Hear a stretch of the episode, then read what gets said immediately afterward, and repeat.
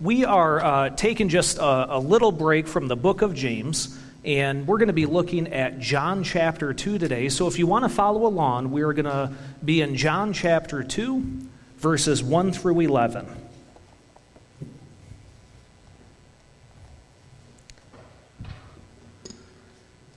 On the third day, there was a wedding in Cana of Galilee, and the mother of Jesus was there. Both Jesus and his disciples were invited to the wedding. When the wine ran out, the mother of Jesus said to him, They have no wine. And Jesus said to her, Woman, what does that have to do with us? My hour has not yet come. His mother said to the servants, Whatever he says to you, do it. Now there were six stone water pots that set there for the Jewish custom of purifica- purification containing 20 or 30 gallons each. Jesus said to them, Fill the pots with water. So they filled them up to the brim, and he said to them, Draw some out now and take it to the head waiter. So they took it to him. And when the head waiter tasted the water, which had become wine, and did not know where it came from, but the servants who had drawn the water knew, the head waiter called the bridegroom and said to him, Every man serves the good wine first, and when the people have drunk freely, then he serves the poorer wine. But you have kept the good wine until now. This beginning of his signs Jesus did in Cana of Galilee and manifested his glory, and his disciples believed in him. Um, this, is, this is one of my favorite uh, passages in the Bible when it comes to I guess you might say, human contact or human relationships. Um, because what you see between Jesus and his mother is a very human relationship. And we're going to walk through that uh, here today. But I, I think this is such a wonderful passage to me because you see the kind of relationship that he had with his mother. And in the Jewish household, uh, well, you could say, like all households, the mother was very important to the raising of the child. And in fact, in Jewish households, you would trace your Judaism back through your mother. So if you ever had if you were ever asked the question, are you Jewish? You would respond, "Well, yes, I'm Jewish." And then they would say, "Well, well, how are you Jewish?" And you would either say, "Well, I was converted." Okay, so I, I, I heard the message of Judaism and I converted and I went through the process. Or you would say, Well, my mother is Jewish and I was born from her. And then they would say, Oh, you are Jewish. So, this relationship that Jesus has with, has with his mother is very important. And I think we can really glean something from this relationship for our Christian lives here today. So, Jesus is at a wedding, he's got his disciples with him, and a problem has occurred. The problem is they've run out of wine.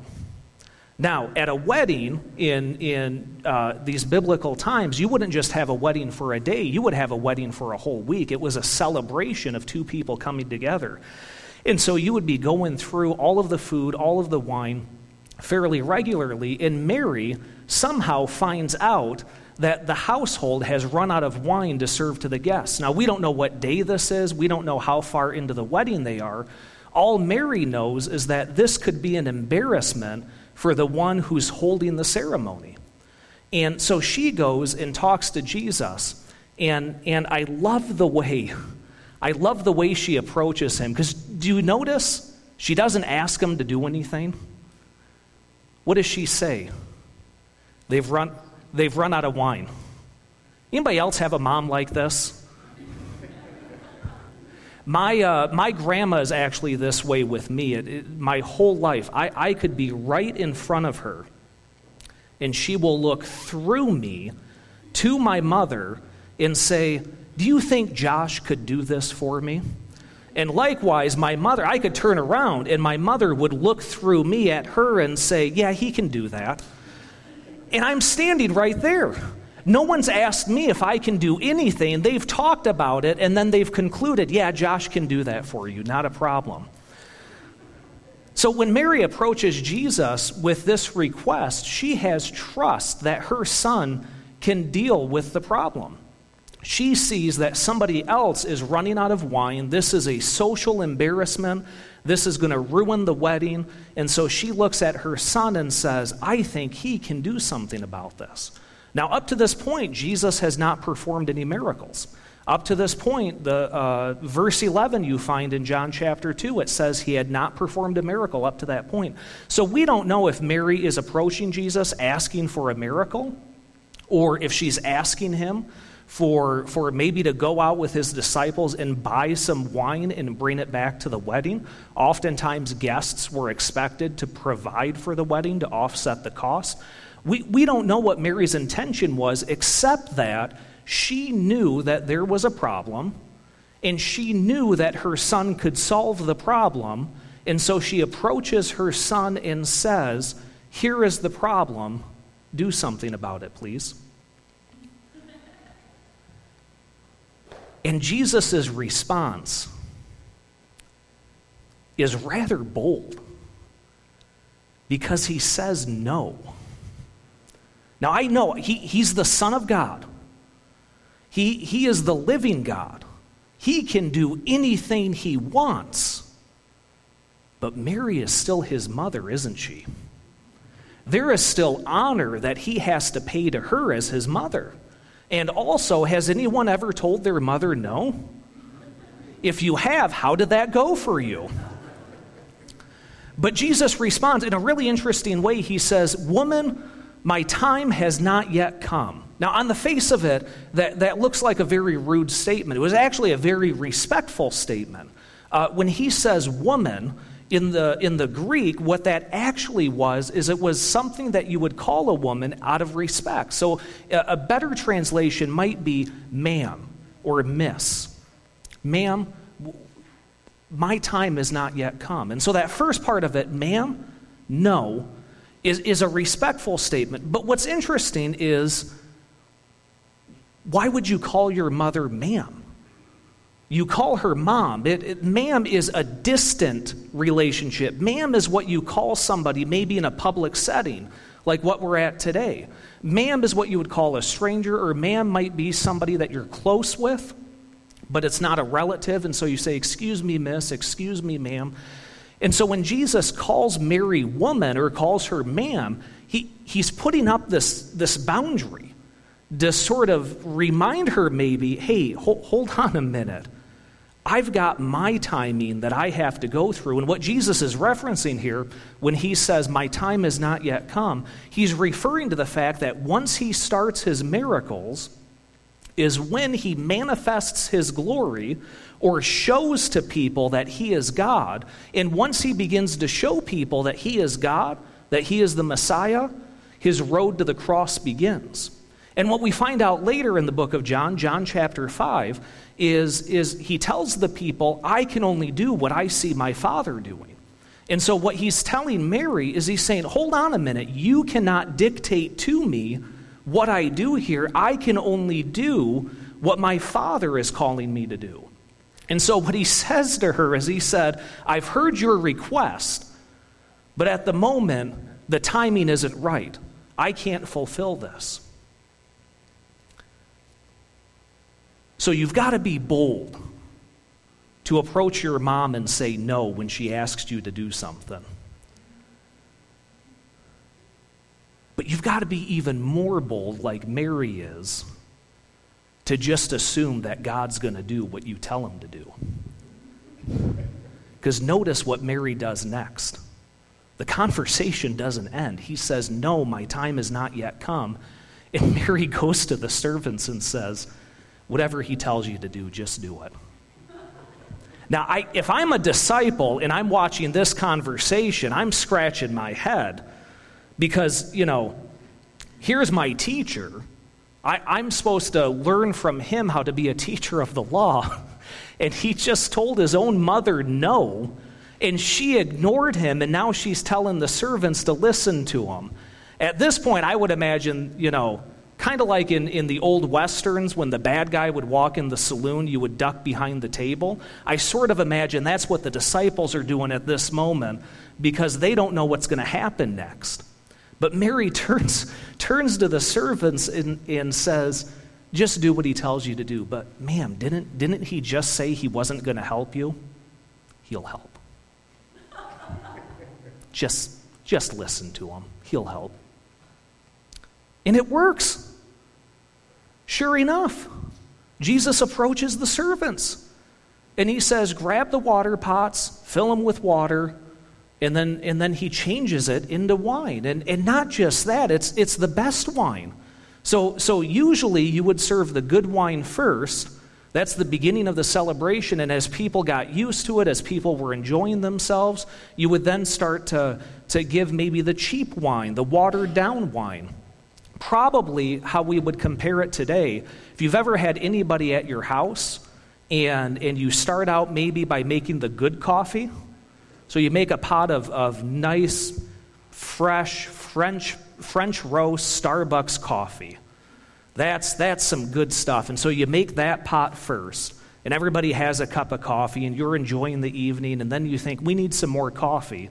But we're out of the good Starbucks. Well, what do we have? Well, I think we have a can of the Folgers in the back of the shelf. Why don't we make that next? That's what they did at weddings. They would start out with the expensive stuff and then they would go to the cheap stuff. But then when Mary interceded and asked Jesus to help out, he went and he made better wine than what they were originally serving at the wedding. So not only not only did he bring out something good, he brought out something better than what they originally had. Jesus performs this miracle and in verse 11, it says that this was the beginning of his miracles, and this was the moment that his disciples believed. Sure enough, just as we go back and, and, and Jesus says, My time has not yet come, we get to verse 11, his time has come. He is now on the road to the cross. He is now beginning his ministry where he is going to manifest God's glory in his life, and people are going to come to believe. All because Mary didn't take no for an answer. And on the face of it, it, it, it, sort of feels, it sort of feels like maybe Mary is, is nagging. On the face of it, it sort of feels like, well, hold on a minute. If, if God tells you no, you need to take that no for an answer and move on. But actually, if you look throughout Old Testament history and, and even some of the, the people that Jesus would interact with, they say no, God says no, but then these people continue and they continue to push. We actually look back in Genesis chapter 32 uh, when Jacob is wrestling with this mysterious man. And, and he won't let the man go. And he says, I won't let you go until you give me a blessing. He won't take no for an answer. And then later on, when he gets his blessing, he then names that place saying, This is where I wrestled with God. So Jacob is wrestling with God, and he won't take no for an answer. He says to God, I want your blessing. You must give it to me. We see it also with, with Moses. Later on, as, as he's going up to Mount Sinai and he's receiving the law from God, and then, uh, and then he finds out that the people have made a golden calf and they're worshiping it, and God gets upset. Do you remember that story? God says to Moses, Step aside, I'm going to destroy these people, and I will raise up for you a new people, and then I'll take you into the promised land. And Moses intercedes and he says, No, God, if you do that, take me as well. This is your people. That's some boldness. If God told me to step aside because he has to deal with people, I ain't getting in the way. I don't have that kind of courage, but Moses did. And then later on, God even says to Moses, he, he, he's expressing that, that the Israelites are, have just been disobeying so much. He says, you guys go in without me. I'll take you to the promised land, but I'm not going in. And how does Mo- Moses intercede? He says, No, I'm, I'm not going to let you do that. If you don't go with us, we're not going to go. We're going to follow you. And then, probably the biggest example is when you get to the book of Joshua. As there's a battle going on, the sun is starting to set, and Joshua sees that if they had just a little bit more sunlight, they can get through the rest of the battle. He doesn't even go to God. He says to the sun, Stand still. And then he says to the moon, You stand still too. We're going to win this battle. And God overhears it and says, I'm going to hold the sun still and the moon still so you can finish this battle. And of course, what we see in that moment is that is God working through Joshua. That is God telling Joshua what to ask for so that he can give it. But there's a boldness that Joshua has that he's going to tell the sun and the moon to stand still, and it does. Later on in that passage, it says, Nowhere has it occurred before or after that this would happen. So there's a boldness that we're called to when we approach God. There's a boldness that we are given by God to approach Him and out of faith ask Him what we need. Dare I say, we're called by God to pester Him for the things that He wants to give us. So, where do we go with, with all of this? Well, the first application that we have here today is, is uh,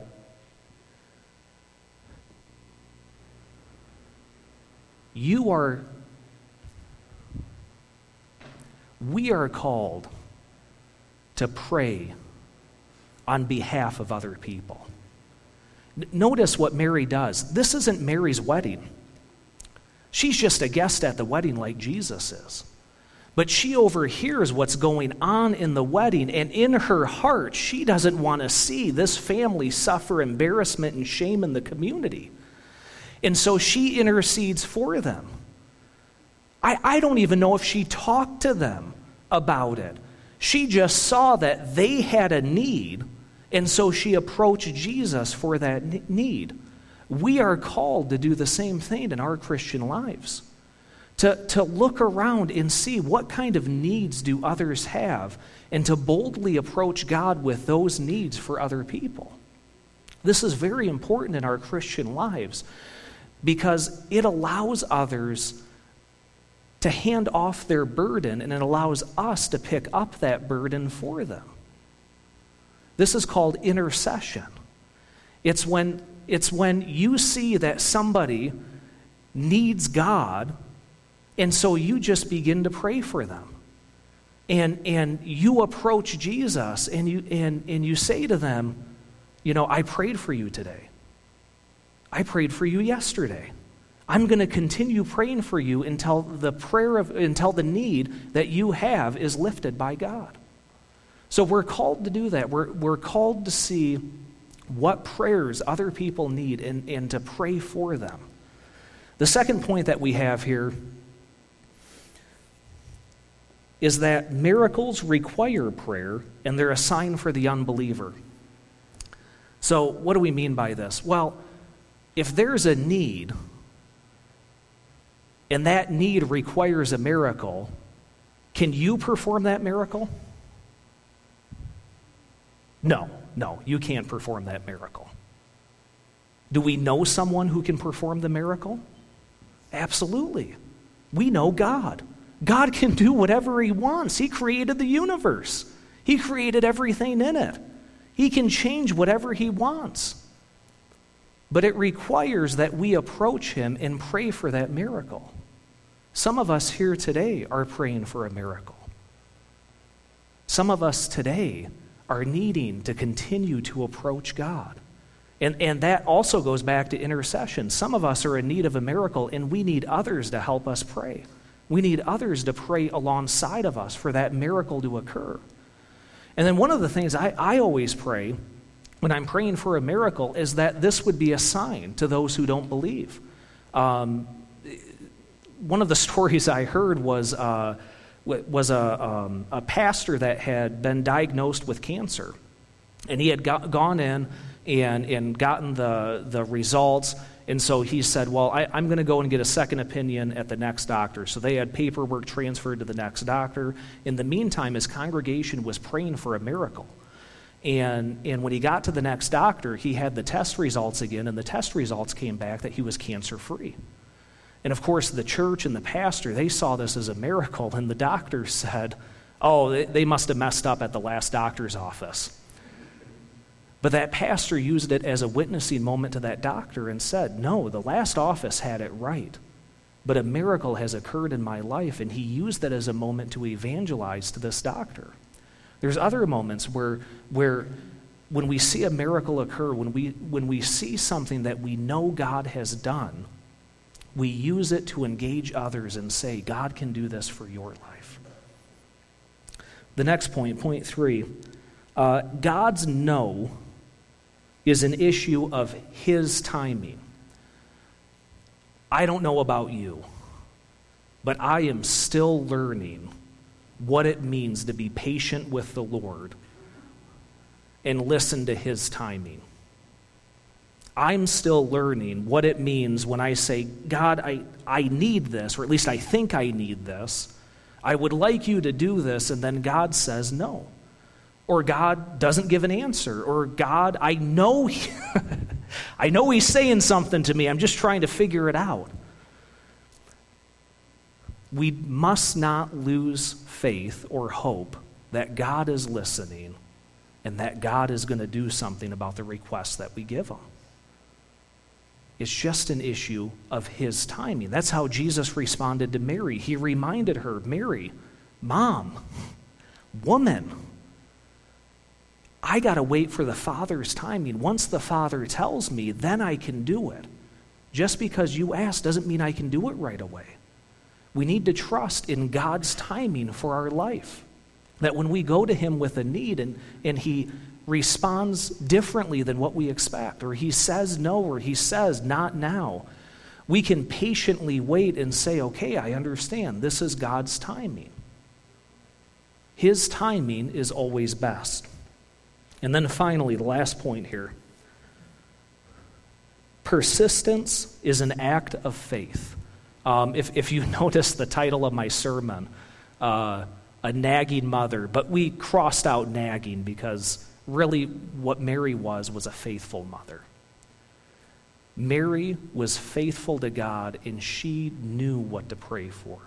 This is a reminder to us that we're allowed to approach God multiple times and continue to ask for the same thing over and over and over again.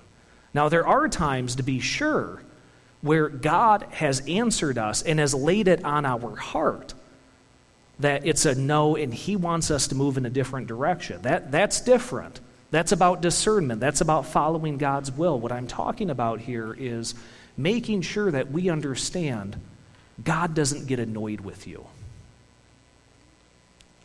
Maybe I need to say that again. God does not get annoyed with us.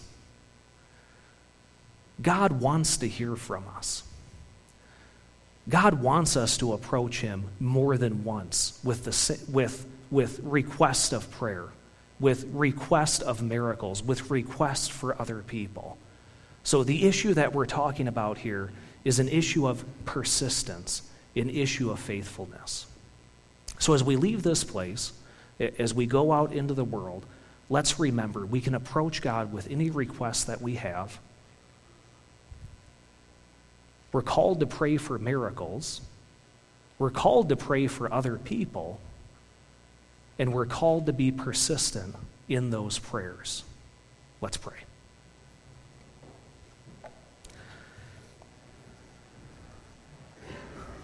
God, thank you for your faithfulness in listening to us.